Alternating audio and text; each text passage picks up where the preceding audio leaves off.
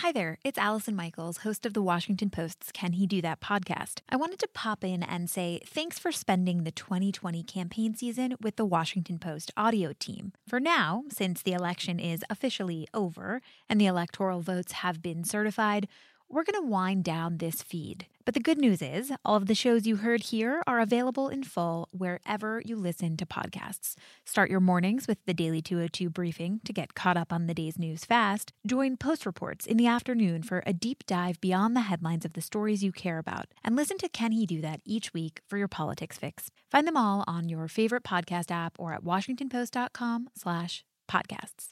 Thanks.